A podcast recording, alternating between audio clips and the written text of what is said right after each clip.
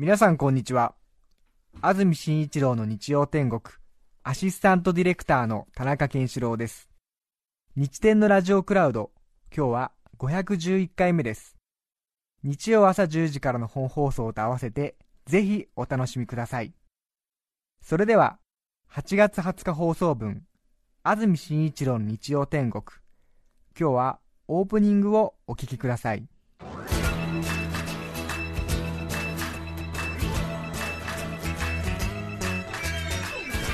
安住紳一郎の日曜天国。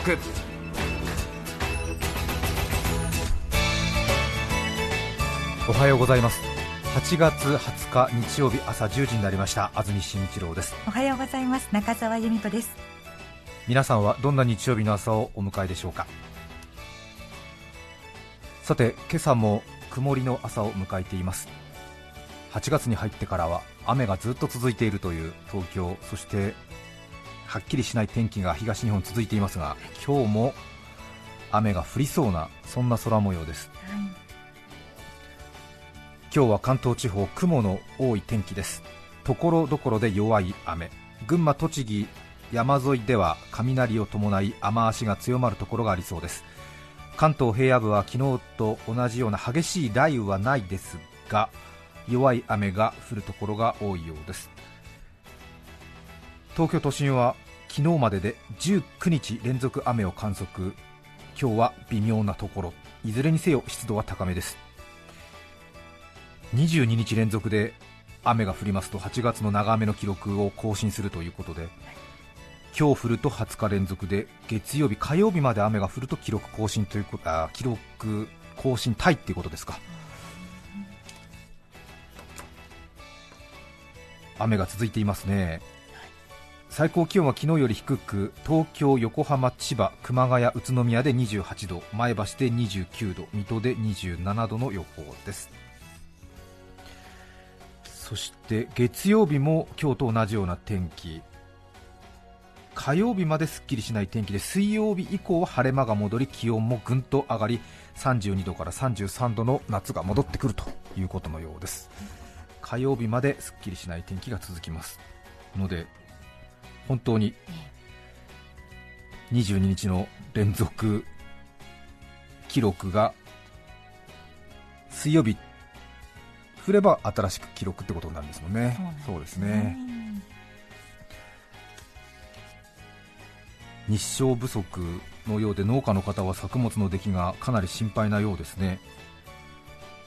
先週私東北盛岡と仙台にも仕事で行ってきましたが岩手、宮城はもうすでに8月のお盆前後で寒かったですもんね、半袖だと寒いんで慌てて盛岡市内の百貨店で上着を1枚買いました、それぐらい寒かったですね、21度だったかな、盛岡で、えー、仙台は8月の積算日照時間ですか？作物にとっては大変大事な太陽の照ってる時間ですが平年の16%しかない。ということでもしかするとこの後野菜の高騰やら、ちょっとお米の出来が良くなくて、お米が足りないというような年になるかもしれない。ということですね。1993年ですか。私学生の時だったんで覚えてますけど平成の米騒動がありましたよね。お米がない、タイ米を食べるしかないからタイ米の料理方法を勉強しようなんて テレビの情報番組でやったりして。そうでした。そしてお米屋さんが売る人と売らない人を選別するって言ってなんかちょっと大揉めしたりしましてね。そうでしたっけ。普段からうちで買ってくれるお客さんにはジャポニカ米を売るけれど普段スーパーで買ってる人には売らないって言ってね、えー、お米屋さんのこれまでぐっとスーパーに押されてきた堪忍袋の尾が切れてそうでしたね。タイ米とあそこで初めて出会った記憶があります。そうですよね。カレーにすると美味しいなんて言ったりね、えーえー、チャーハンにするといいとか言って言われましたけどいずれにせよさほど美味しくないっていう。日本人の総意になりましたけどね。あの時本当にはっきりしましたよね。初めてだったからね。いや、ま、本当にお米は輸入物には頼れないぞっていう、えー、そういう総意があそこで揃ったような気がするんですけれど。そうですね、ということで冷たい夏で農家の方がおろおろしてしまうということのようですがあまり悪いニュースばっかり続けてもなんなのでこれだけ雨が続きますと水不足はすっかり解消したようで。そうですか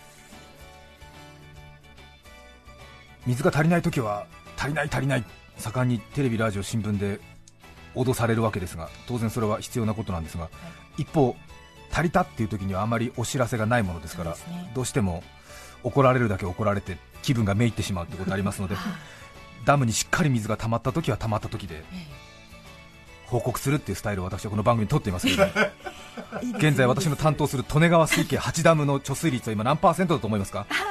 ダムの貯水率は大体40%、30%もうダメです、使わないでください、使わないでくださいってずっと言われますからね。なんとなくダム貯水率って言われただけで耳を塞ぎたくなってしまうようなそんな心境になりますがすね。今、利根川水系8ダムの貯水率は92%ありますから 潤沢。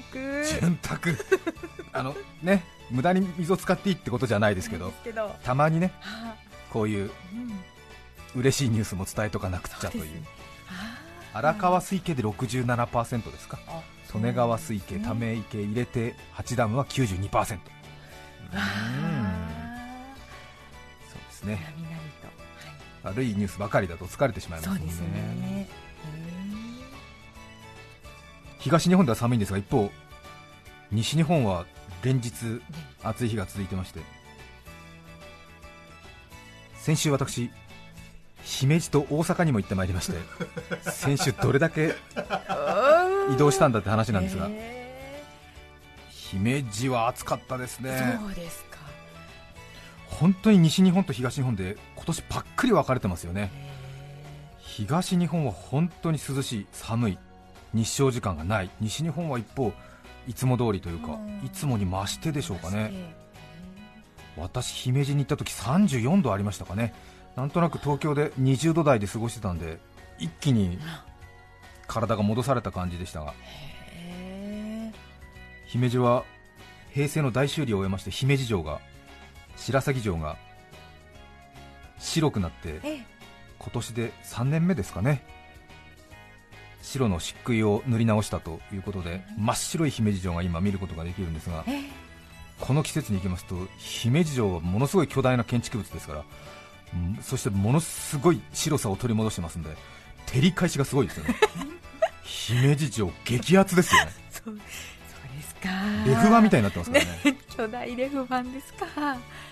よく湖の湖面の照り返しで桃が美味しくできるって言いますけどもう姫路城に一日いりますとみんなもう肌チリッチリになりますねやっぱりね。本当に。白の照り返しは並大抵じゃありませんよ。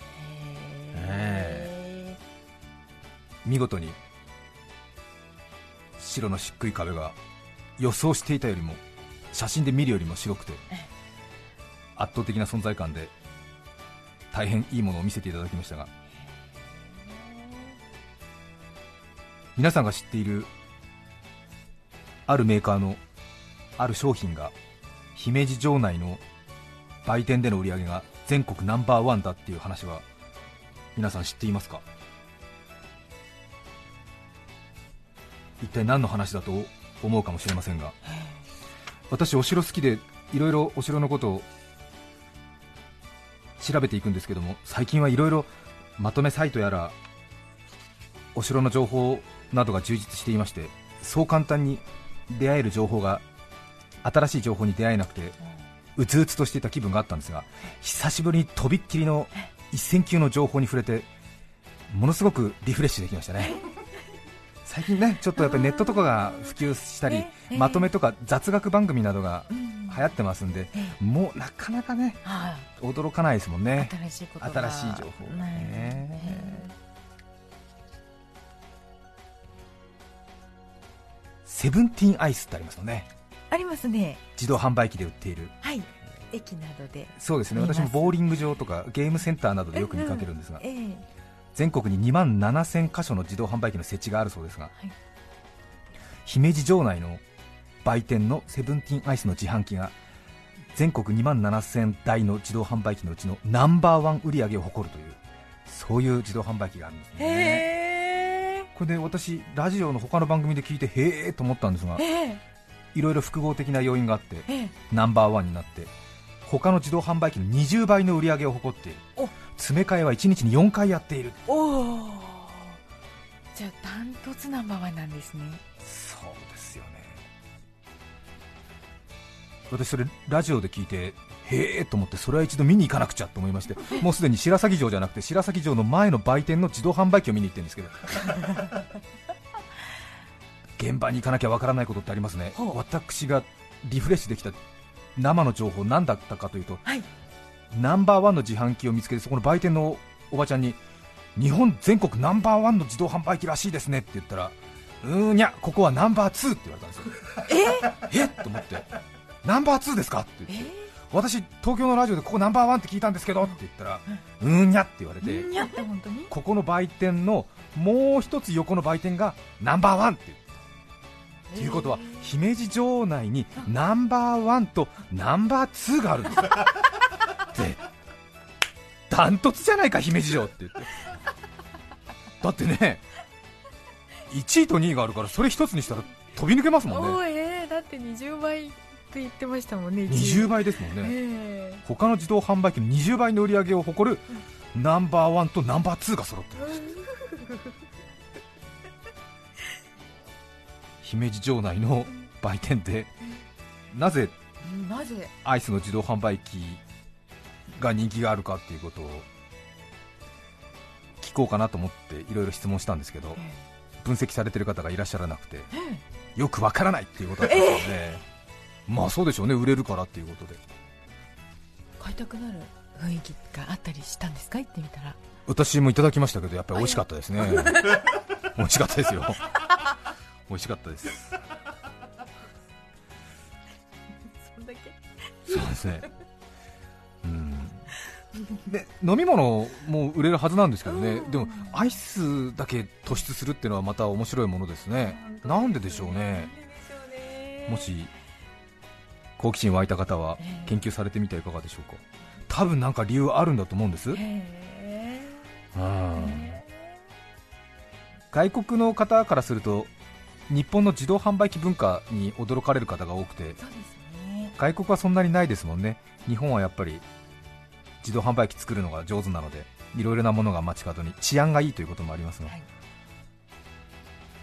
アイスの自動販売機があるんだということで多分興味津々なんだと思いますね。そしてそこから出てくるアイスの品質も良くて姫路城広いですからたくさん見て回って疲れてまたジョギングの疲れとはまた違いますもんね。こうものすごく体を動かして息がハーハー上がってスポーツドリンクが欲しいっていうよりもこう散策をして息は上がってないんだけれどもちょっとした疲労感に包まれて甘いものも取りたいぞ。水は飲んだぞ。アイスかな。自動販売機。珍しい。本当？押してみる。出た。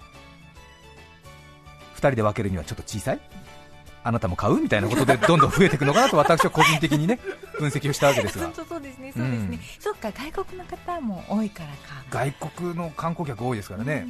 多分そういうことじゃないかなと思いますが非常によくねあのアイスの人気が突出するという気持ちが少し分かったような気がいたしますが。へ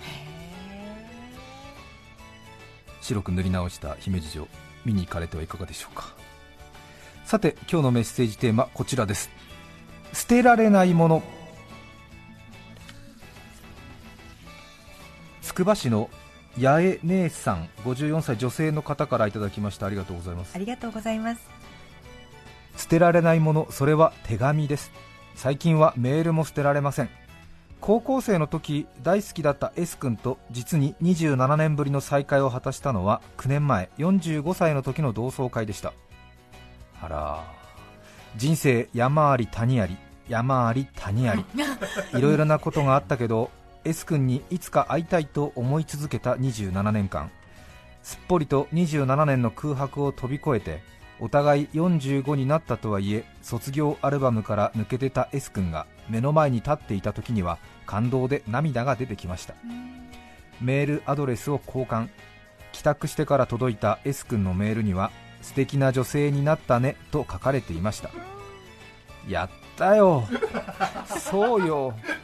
このためにこの瞬間のために私は生きてきたんだよ。と絶叫しそのメールをすぐに保存しました。以来このメールは絶対に捨ててはならないと保存したまに思い出したように見ては北曽縁でいます。これであと20年は元気に生きられると思うのです。54歳の方。あーね。ねええ。嬉しかったでしょう嬉しいねですね。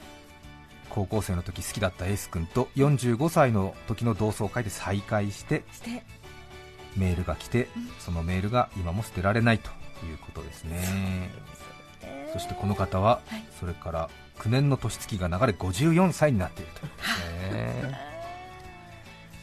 それは嬉しいね。嬉しいこの瞬間のために私は生きてきたんだと絶叫したんだよね。そういうとこありますよね。そうですよね。はい。取り返したっていう感じですよね。そうですね。本当にそう。本当にそう。そう。仕事での失敗は仕事で取り返すしかないし恋愛での喪失感は恋愛で取り返すしかないんだよね。うん。と私はいつもそう思ってるんだけれど違うかな 気分転換とかできないよね。大体そうだよね。うん。ちょっとねお金に恵まれなかった幼少時代過ごした人は絶対お金って思うし。うん。愛情に飢えた人はやっぱり愛情を取り返しにかかるもんね。なかなか代わりになるものなんてないよね。あごめんなさい。世の中の一般的に言われるいいこととは逆のこと言ってますけれども。私は個人的にそう思うな。ううん確かにそういうとこありますね。そうですよね。あの年配になってからものすごいスピードの出るススピードの出る高級スポーツカーを買う人は大体小さい時に徒競走が遅かった男の子が多いらしいですよ。本当？ええ。らしいですよ。だから女の人もうんお父さんなんでそんな車にするのとか言っちゃだめですよ、うんお父さんはやっぱり徒競走で1位になれなかったから今都内の交差点でのダッシュを聞かせたいわけだよね 小学校の時の徒競走でね同級生に必ず抜かれて悔しい思いしたその思いを取り返したいがためにうん。高い車買ってでその踏み出しのその一瞬でお父さんは取り返してるんだ返よね埋められないものを。そこ責めちゃいけないっていうことね。わかりました。うん。男の人はみんなそうね、わあ運転手さんすっごい見ちゃうかも。うん、あとほらレストランなどとか飛行機の中でねあのこちらお下げしていいですかって言ってどうぞって一言言えばいいのに、あの俺は客だからって無視を決め込む50代の男とかいるでしょ？あのうんともすんとも言わないみたいななんか。私そういう人見るとすっごい不愛想っていうかちょっといくら客だからといって何してもいいわけじゃないじゃんと思って働いてる人もね楽しく仕事したいだろうからそこまでノーリアクションにしなくてもと思ったりしますけどそういうお父さんたちも会社ではそういう風にされてるんだよね。で それ取り返してるわけよ。そういうことなんですね。ねそう。男の人の大体規制はなかなか働かないからね。うん。怖いですよね諸山町妹だけど姉ちゃん35歳女性の方ありがとうございます。ありがとうございます。私が捨てられないものはスピッツへの思いです。ほ音楽が好きな私はどんどん行きたいライブが増えてしまいキリがないので一応そのアーティストのライブを最前列で見ることができたらファンを卒業しようということにしています。はあ。面白い。区切りのつけ方。とはいえなかなか最前列なんて行けないものです。ですよね。ですがたまたま奇跡的にスピッツのライブを最前列で見られたことがあったのです。長年スピッツファンをやってきた私についに決断の時です。それから10年。しかし結局ずるずるとファンをやっています。ほら。ますます好きになっちゃうよ。最前列で見たらいろんなライブに行きたくてキリがないのでうん。その人のコンサートを最前列で見ることができたらファンを卒業するという。はあなかなか面白い取り組みですね。本当ですね。ううん。んはあ。女の人って面白いですね。八王子市ポンポコリンが踊れないさん36歳男性の方ありがとうございます。独身生活をこじらせている私が捨てられないもの36男まだまだ1年以上前 コーヒーショップの店員さんがペンでメッセージを書いてくれた紙のコップです。あー。テイクアウトのコーヒーショップだと、はい。プラスチックカップにあれですもんね、なんかこう、ニコとかね。ええ。カフェラテ通るみたいな、えーニコみたいなマークですか、はい、えーメッセージを書いてくれた紙のコップです目がパッチリして笑顔がキュートなその店員さんとは時々世間話や近況を話したりする間柄になっていたのですが昨年の春その店員さんが別の店舗へ移動することになりました。いつものお店での最後の日に紙のカップにいつも笑顔をありがとうございましたと書いてくれたのです。どうしてもそのカップが捨てられずカップの中をきれいに洗って乾燥させ今も自宅の本棚に飾ってありますああれからその店員さんに会うことはありませんがうん。カップに書かれた丸文字を見るたびにうん。鮮明に素敵な笑顔が浮かぶ私の思い出迷子アイテムです。今も多くのお客さんに元気を与えているんだろうな。36歳の方ですね、はいえどうでしょう。最初気持ち悪いって思ったけどいいのかな、ーううんん、大事にした方がいいかな？そうですね。その時のね、自分の置かれたね、そう。状況とかあとその女の子の店員さんの顔をちょっと見てみたいよね、そうですうん。あの本当にあれでしょ？吉永小百合さんみたいな人だったら俺だって取っておくしね、あうん。ーまあほどほどだったら、まあ、うん、そっか取っとくかなみたいなことになるけれど。えでもそういうことじゃないですか？やっぱりちょっとねその人がやっぱり違うみたいなことありますよね。自分にとってね特別なお顔ってありますよね。そうですよ、うん。私あの自分のなんかあれですよね。なんかごめんなさい。自分の好感度を上げようとして話をするわけじゃないですけど、私20代の頃に通った高円寺のクリニガのやっぱりおばさんの大ファンであいうんちょっとあのあれですねそのレシートを取ってありますよまだね。忘れられなくて。一緒でしょ？一緒だけど随分捉え方違うでしょ、すごい。うん、あええ。そう、ううんんそううん。だと。だって直筆メッセージとかないでしょ？そこには、ね、あと学生の頃住んでたあの私学生の時に東京都北区王子ってところに住んでたんですけど、王子のクリーニングタンポポのおばさんからもらった年賀状も捨てられないですよ、ええ。結構ねやっぱりあの独身の頃スーツを自分で、ね、こうローテーションしてたからもうほとんどクリーニングのおばさんと二人三脚で私20代アナウンサー生活を 乗り切ったと言っても過言ではないので。かえもうあの本当にお世話になりました。もういつも私のアナウンサー生活の横にはえクリーニング屋のおばさんがいましたのでありがとうございました。うん。あの頃共に戦ってくれたねね北区王子のクリーニングタンポポの奥さんと新高円寺の海藤っていうクリーニング屋の奥さんには本当お世話になっちゃってね。へいつかお礼をなんて思ってるんだけどもなかなかお礼に行けないっていうか行く気がないっていうか そこまではできないっていうか。まあーでも取っといてるんですね。ずっと持ってとるんですね。撮ってますよ、そう、そうか。ええそう。あもう一件失礼してました、えっと二子玉川の、えっとクリーニング屋さんもねお世話になりました、あの定食やたぬきの横のクリーニング屋さんですけどもね、ちょっと名前を失念してしまいましたけど、申し訳ない、すいません、お世話になりました。本当に、もしご近所の方いましたら、よろしくお伝えください。ありがとうございました。8月20日放送分安住紳一郎の日曜天国。お楽しみいただきました。それでは今日はこの辺で失礼します。安住紳一郎の日曜天国。雨の日が続いています。今日はお家で寝だめカンタービレか？TBS ラジオ AM954